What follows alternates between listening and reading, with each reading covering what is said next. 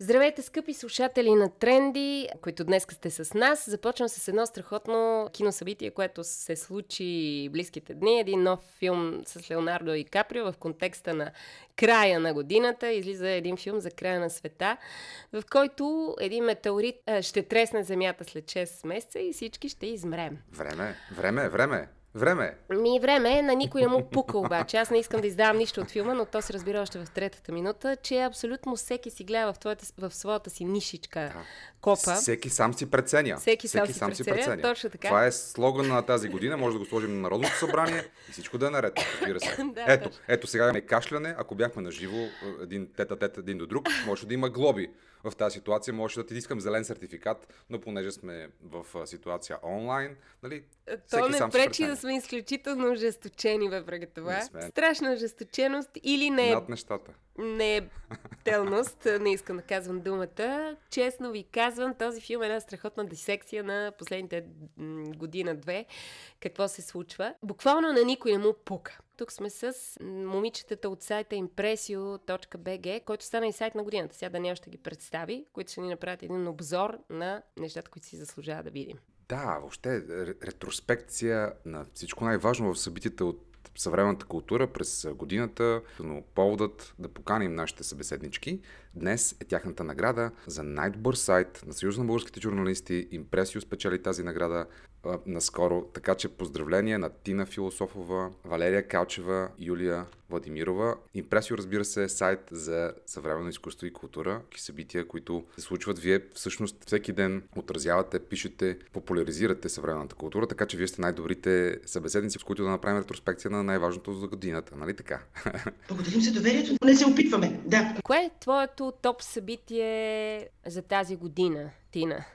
ще пропусна моите лични пристрастия, но да кажем кое ми е направило впечатление, защото аз съм малко по... В смисъл, обръщам малко повече внимание на, на не толкова грандиозните неща, но ще ви разкажа за нещо много грандиозно, което си беше и си мине през годината на няколко пъти през месеца. Това е очакването, все още не е открито, но подготовката на откриването на големия египетски музей. Знаете? Аз не знам, я разкажи. Значи това се очаква да бъде музеят, може би и на бъдещето. Правя се от, може би, повече от 10 години се строи в Кайро. И тази година преминаха под подготовките и принасянето. Първо бяха на големите мумии от, от старият музей, после преминаха две лодки на Хеопс. А сега малко преди, може би по-малко от месец, откриха и елеята на свинцовете. Нещо изключително грандиозно. Да, малко е странно, че се връщаме колко хиляди години назад и никой не знае всъщност, де кога са създадени пирамидите, но така или иначе това си остава едно от най-големите мистерии и загадки въобще в света. Цялата цивилизация на Египет. Казва се големия египетски музей. Ако може и да отидем някой ден. Да, можем да отидем, разбира се, когато а, всеки сам си преценя. Чухме и за някакъв музей в Москва на който меценати са някакви руски олигарси. Аз се сетих за черепа, който някакви картини цял живот откупува за, лип, за личните си колекции, но той може би си ги съхранява в Дубай, не знам къде му е офшорната зона. Човекът беше закупил телефонната палата и трябваше там да се случи музей, но виж сега лошите как му взеха всичко и как го натириха от, от държавата. Миличкият човечец. Кажете ни сега за този музей в Москва, наистина. Аз ще ви разкажа за това място, защото следя неговото развитие от няколко години. Това е един грандиозен проект на италиански архитект Ренцо Пиано. Обикновено италианци строят руски градове, както, както знаем и така се получават по, по-добре. В случая отново това е италиански проект с италиански куратори. Мястото се нарича ГЕС-2 и всъщност е финансирано изцяло от фундацията на четвъртия по богатство, мисля, руски милиардер Леонид Михелсон се казва той. Фундацията му се казва ВАК и той решава да построи този арт-център в Москва, който е една от големите електроцентрали, която е захранвала Москва по време на Съветския съюз съюз. Тоест това е бивша електроцентрала, това е индустриално пространство, което е трансформирано в а, а, тази сграда, която е направил Ренцо Пиани. В импресио ще пуснем съвсем скоро материал с изключително голяма галерия, какво е вътрешното пространство, как изглежда отвън, но цялата идея е, че това място се оформя като един нов хъб за съвременно изкуство. В момента там има няколко изложби, едната от които ще бъде част от Венецианското биенале през 2022. А, ще има постоянни експозиции, ще има също така и гостуващи изложби. Сега в момента има много интересни неща, които са свързани с 90-те години и Русия. А, неща, които са така хумористично гледат на начина по който руснаците преминават през прехода, изобщо урбанистичните промени в, в Москва, фотографии и, и, и, всякакви, и всякакви неща, включително и пресъздаване на един много популярен руски сериал през 90-те Санта Барбара, в който всъщност целият декор на сериала е изнесен в галерийната зала и хората могат да бъдат актьори в този сериал и всъщност да менят неговия сюжет да го развият както си искат. Това е инсталация на един исландски художник и артист, може би го знаете, Рагнар Кертансон, който е много готин, той е музикант също така и, и перформанс артист. Има напаст на исландци в момента на това място, но със сигурност ще го следим, защото ще се чуват интересни проекти. Това може би е така конкуренция на Гараж, музея за съвременно изкуство в Москва, но според мен тук е интересно да се коментира това, че в крайна сметка богатите хора могат да правят такива места, които да бъдат публично достъпни а, и да по някакъв начин да подкрепят обществото в развитието на културата и на изкуствата, защото този център предлага точно такива неща. Там има библиотека, а, има зали за фотография, за дърворезба, за металообработка, изобщо има достъп всеки един човек, който има определени интереси, а, може да, да, да отиде там и да прави а, различни неща, освен да посещава изложби. Като говорим за, за музеите, не можем да не споменем новото депо в Роттердам, музея на изкуството и дизайна. Той е също такъв. Строят го също от няколко години, но го открих в началото на ноември. Не знам дали сте го чували, малко трудно ще му кажа името Байманс Ван Бюнген. Важно, че се казва Музея на изкуството и дизайна и се вадят за първи път над 150 хиляди произведения на изкуство, които са стояли в склад. Всичко е в огледала. Гледат се много интересно, защото с един QR код можеш да влезеш в произведението и да го видиш. За първи път по този начин се изнасят произведения. А, а самия музей изглежда като кръгла топка. Като каза за кръгла топка, се сещам за овала на борсата в Париж, където беше изложена колекцията на Пино тази година, която аз видях. Но това е, разбира се, тенденция от а, доста време насам, да не кажа стотици години, да не кажа от а, медиците насам, богатите хора да инвестират в изкуство и да го показват. А, например, най-богатите европейци, Пино, Арно, те имат големи музеи, както, например, музея на фундация Луи Вуитон, тази предишната, всъщност тази година, е, изложи колекцията на Морозов, събирана от най-различни музеи в 11 зали там. А, това са неща, които съм виждал и мога да препоръчам, разбира се.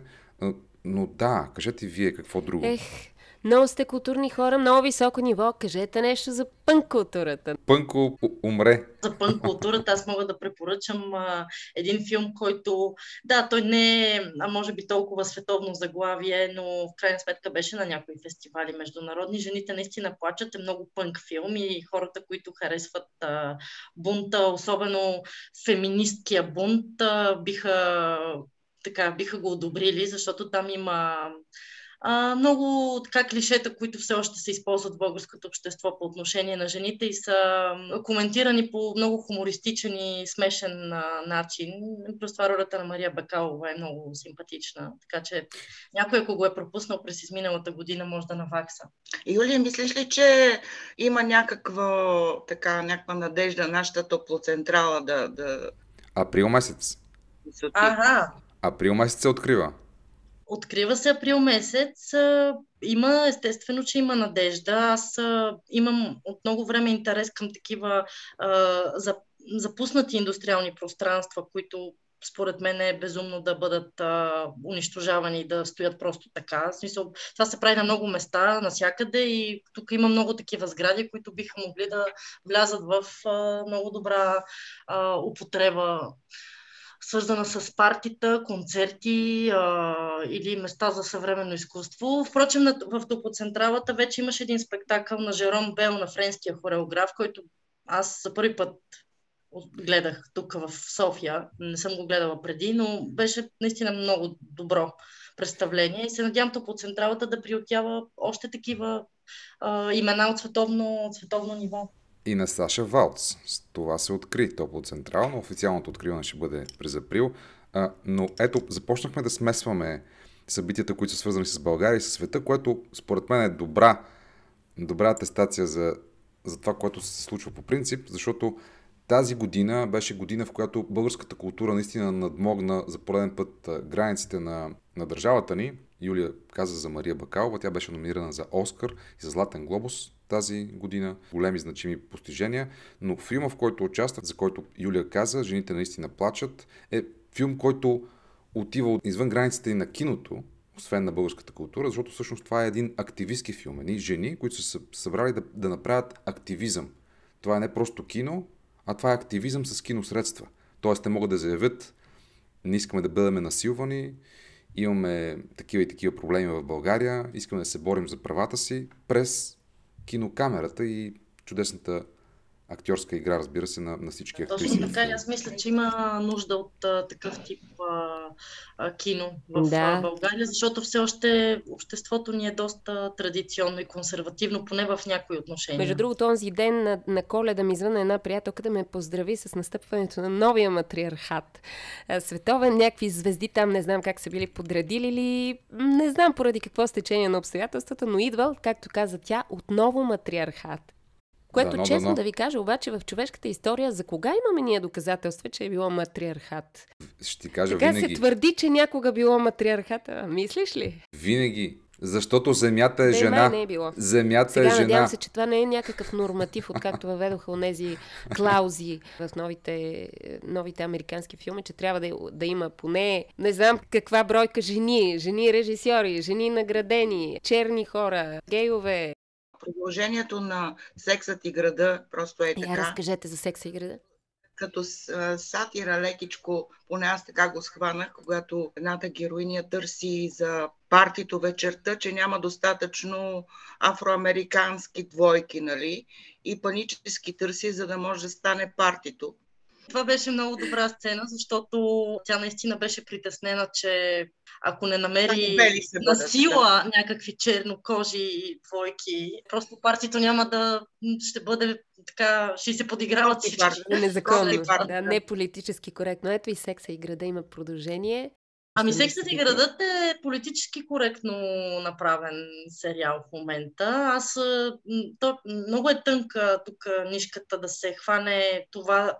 Ами то на награда Оскар, той, той е един голичък мъж, който няма... наистина не е честен принцип. Няма Мисля, че Тилда Суинтън беше дала година едно интервю на, не, не е голичък на пресконференция на фестивала в ами, да. което говореше точно това, че проблема е, че просто жените нямат възможност за същата изява, която имат мъжете. И ако един филм е също толкова добър, колкото на режисьор мъж, то този женския ще бъде възприят като по по-зле, просто защото е от жена. Нали? Жените са си за тигана, за тигана да си държат в къщи, не, не да се бутат да правят филми.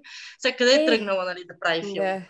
Да, това може... малко се преекспонира. Ами мисля, че се прекалява. А особено сега, както се очакват повечето награди да бъдат пък и пол, полуво-неутрални. Ами то на награда Оскар, той, той е един голичък мъж, който няма, няма член.